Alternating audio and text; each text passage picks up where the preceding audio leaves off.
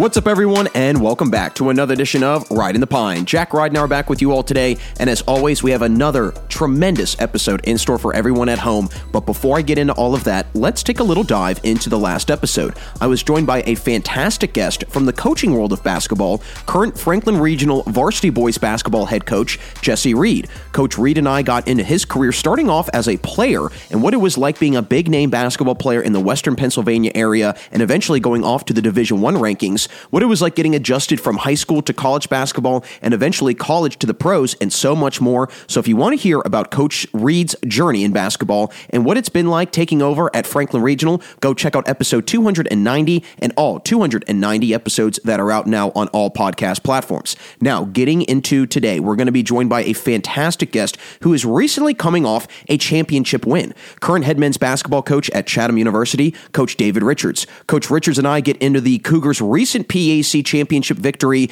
and what it's been like this past week getting ready for the NCAA tournament, where during this season he felt the Cougars grew the most as a group, and so much more. So if you want to hear about the championship caliber season that Chatham had and a little preview into the NCAA tournament matchup, don't go anywhere because here comes Coach Richards. So with that, folks, let's make our way into our show for today. So as always, be sure to find your favorite seat here on the bench with me. Sit back, relax, and enjoy the show.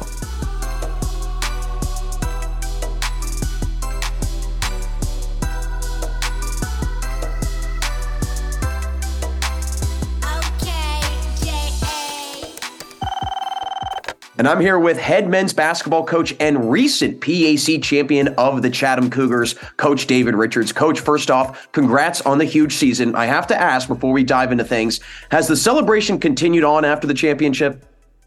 Yeah, we're still we're still excited about it, but um, yeah, we're starting to get prepared for for our next game. We play uh, you know a very very talented, good team in, in St. Joseph. So um, you know we're very excited about what we accomplished, but now it's you know next step up.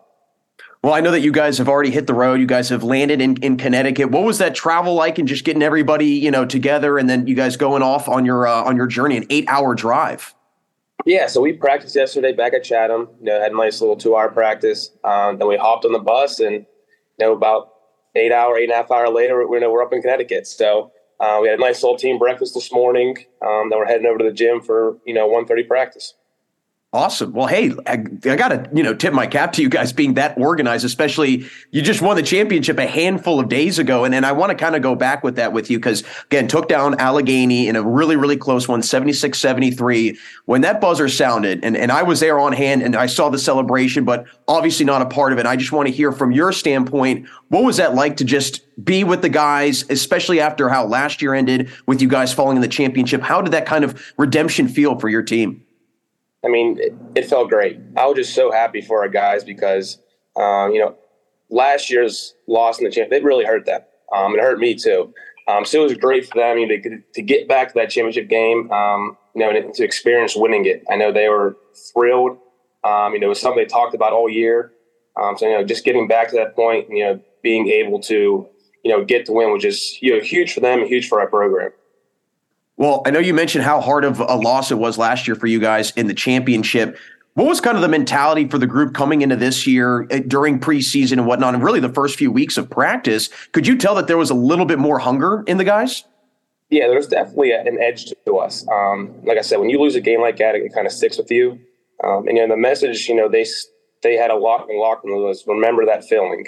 Um, I, I think that kind of stuck with us throughout the year, and especially when it got you know late in the season um, guys were you know really locked in. Like I think the last probably six seven games, um, you know, was the most we've been locked in. You know, probably my my five years at Chatham. What do you think it was during that stretch? I'm, I'm actually glad you bring that up because you guys really carried that momentum with you out of the regular season into the tournament. Was it just everybody's collective focus? I mean, or was it maybe somebody stepping up and saying, "Hey, we do not want to have a repeat from last year"? You know, we we we had a a bad stretch, kind of like mid January. We lost four to five games. Um, you know, we talked about just getting back to playing Chatham basketball, like not worrying about what happened in those, in those past four or five games, but getting back to you know to what we do. And um, uh, guys really locked in and committed to the defensive end. You know, I thought that's where we kind of struggled with. Um, you know, mid January, kind of defending teams. Um, we had guys, you know, really locked in defensively, um, and it was a lot of our returners kind of set the tone. I mean, you know, with Blaine, Marcos, uh, Bo, Simon, those guys really stepped up defensively, um, you know, and really carried us, you know, throughout this this stretch. I'm glad you bring up the aspect of the defense because I've actually noted with some people that at times I felt, you know, maybe there was a little bit of gambling on your guys' part defensively. And then you guys really started, like you said, buckling down and just playing straight up and not allowing for that gamble. And then all of a sudden it's a four on five advantage for the other team. But I want to go back in time to the beginning of the year because you guys had a very tough out of conference schedule. And I want to hear just how much thought and process, you know, in putting that together went into that in order to kind of prepare you guys for the later run into the season. Yeah, and that's what we kind of want to do. We wanted to play, you know, a hard non-conference schedule to prepare us, you know, for playing three games in the PAC tournament. Um, so, like, if you look at our non-conference schedule, Penn State Harrisburg was a program that's been to the tournament the last two years. You know, they're very well coached. They're a very talented team. You know, Juniata, they lost in their conference tournament. Um, Baruch's in the NCAA tournament. They won 23 games this year. Carnegie Mellon just missed out the NCAA tournament. So, like, we played some very good teams in non-conference that prepared us, you know, for a battle in the PAC tournament. Yeah, and I think that is so important, you know, for really just any team looking at kind of the full picture of the season. Hey, if we want to be playing into March, we're going to have to get ourselves ready for it in November. And I do want to go back in time because you guys played a pretty quick kind of conference schedule. I mean, your third game, I think you guys were already playing conference teams because of the extra team in Allegheny being added the year this year. How did that kind of maybe change some things for you on your end, coaching wise, with your preparation of oh man, we've got conference games in three games. I can't really worry about this non con. I mean, that probably was a big juggling act on your end. Yeah, you know, definitely adding Allegheny, you know, gave us 20 league games this year. Um, so we want to do, we wanted to play in a, preseason tournament to get two games in before our first league game. Um, and wanted to play two good teams. So like the, the message to the guys were like, listen, we don't really have time um, to waste. Like we got to be ready to go for the third game of the year, which is, which is league play, which is what, you know, we're working on. So um, the message early was like, there's no time to waste. Like every single day, we got to get better. Um, you know, I thought guys really bought into that message, and you know, you could see that throughout the year. Um, I thought we were playing our best basketball towards the end of the season. No question, you guys were. And I think what was so incredible is that you guys were playing your best basketball and being on the road for a good portion of those last few games, especially the last two tournament games. What do you think it was about your team that was able to kind of get them locked in for, again, going on the road against a very hostile environment at W&J, Allegheny with a great crowd. And you guys did not have the greatest road record this year, but you guys, it, it, you guys played well when it mattered the most. So what do you think it was that allowed you guys to kind of block out all that outside noise? You know, I think I think kind of struggling early on the road kind of helped us. Um, you know, allowed allowed us to, you know, to to watch film and see where we struggled on the road, um, and more importantly, like like I talked about, like how we had that bad stretch, that we committed to de- defending. Um, and I thought in those last few games, especially at W and J and Allegheny, um, those were probably two of our best defensive games. You know, we talk about all the time on the road, like you got to go into the road games defending at a high level. Um, and early in the year, we weren't doing that, and that's why we lost some road games.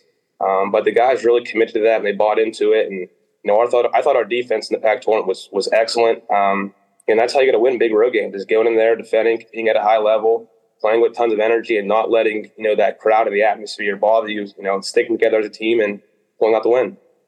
Yeah, I mean, against W&J, you guys put on, uh, I would say, a defensive clinic to say the least, and uh, and not to mention, you know, on top of that, you go to Allegheny, which is even further for people that don't know. I mean, that's an hour and a half drive, and a very, very great crowd. I mean, I have to tip my cap to the Allegheny crowd because they were incredible, and you guys again able to secure the win on the road, which I just thought was so unbelievable. But for you individually, it was also a big year being named PAC Coach of the Year. And I know a lot of people that are listening right now would agree. I personally felt you were robbed of it your first year. I felt that you deserved it your first year, but you finally get it now. You get your d- deserving award. How rewarding was that for you to, to earn that award and just finally get that recognition that you deserve?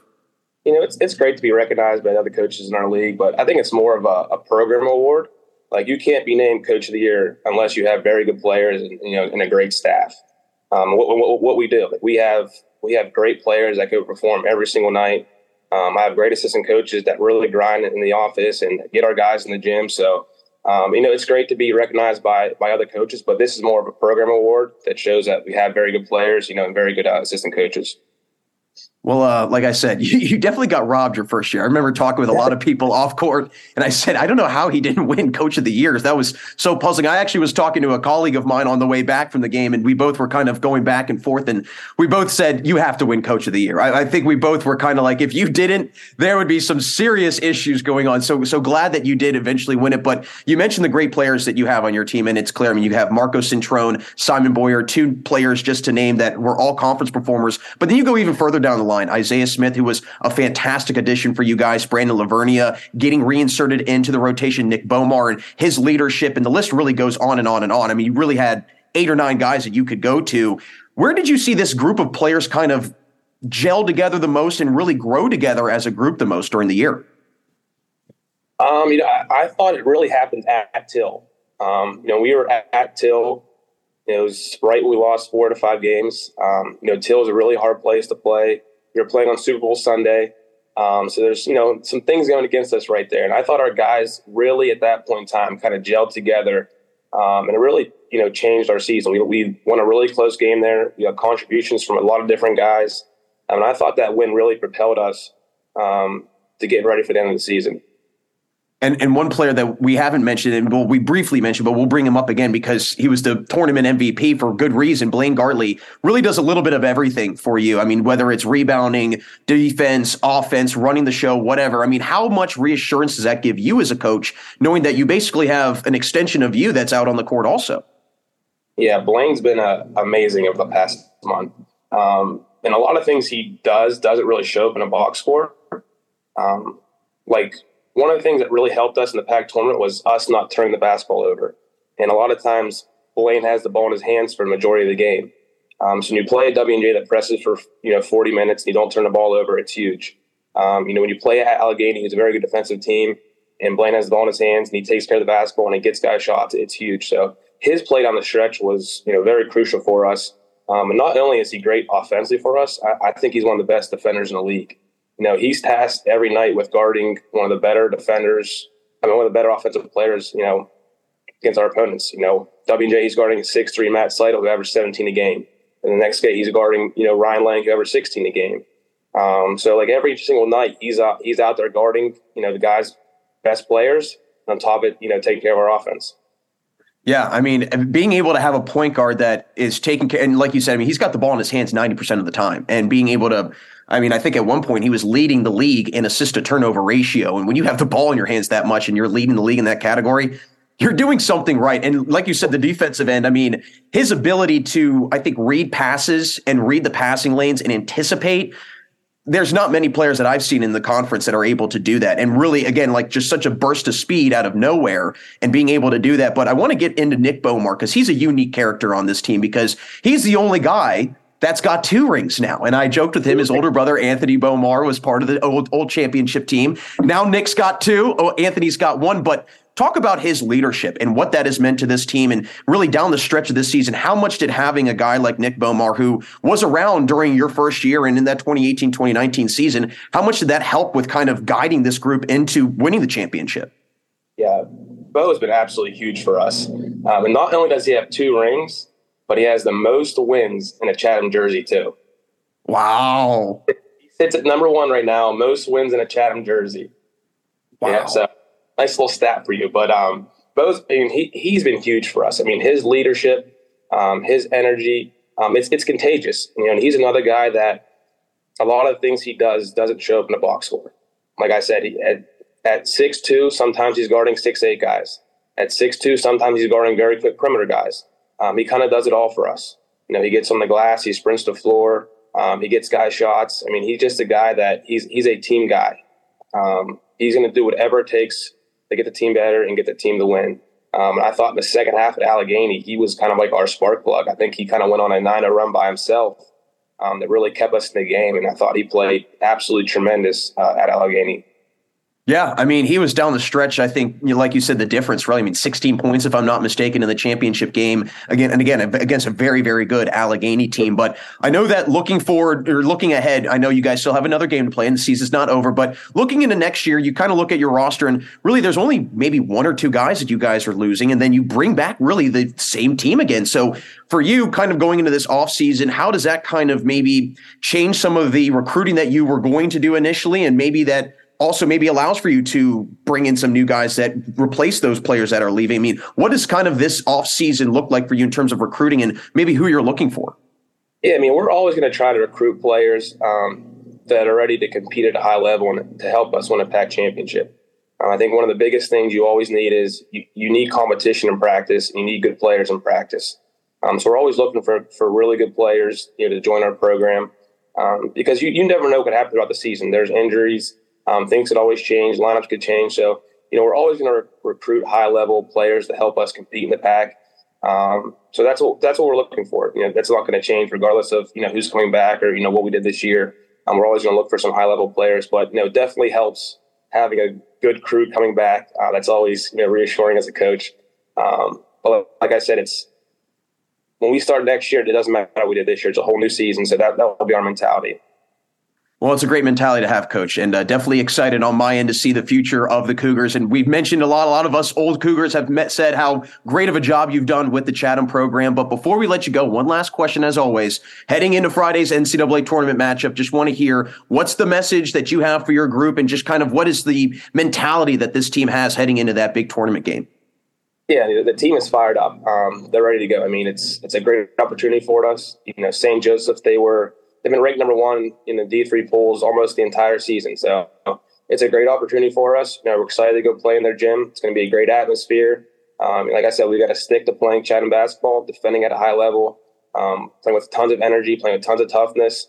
Um, and I thought what we've done very well over the past few games is you know playing great team basketball. Well, coach, excited for you guys to battle it out on Friday night. Good luck in the NCAA tournament. Have a safe trip back to Pittsburgh, whenever that is, whenever you guys come home. And again, thanks so much for stopping by. Again, congratulations on a huge season. Thanks, Jack. Appreciate it.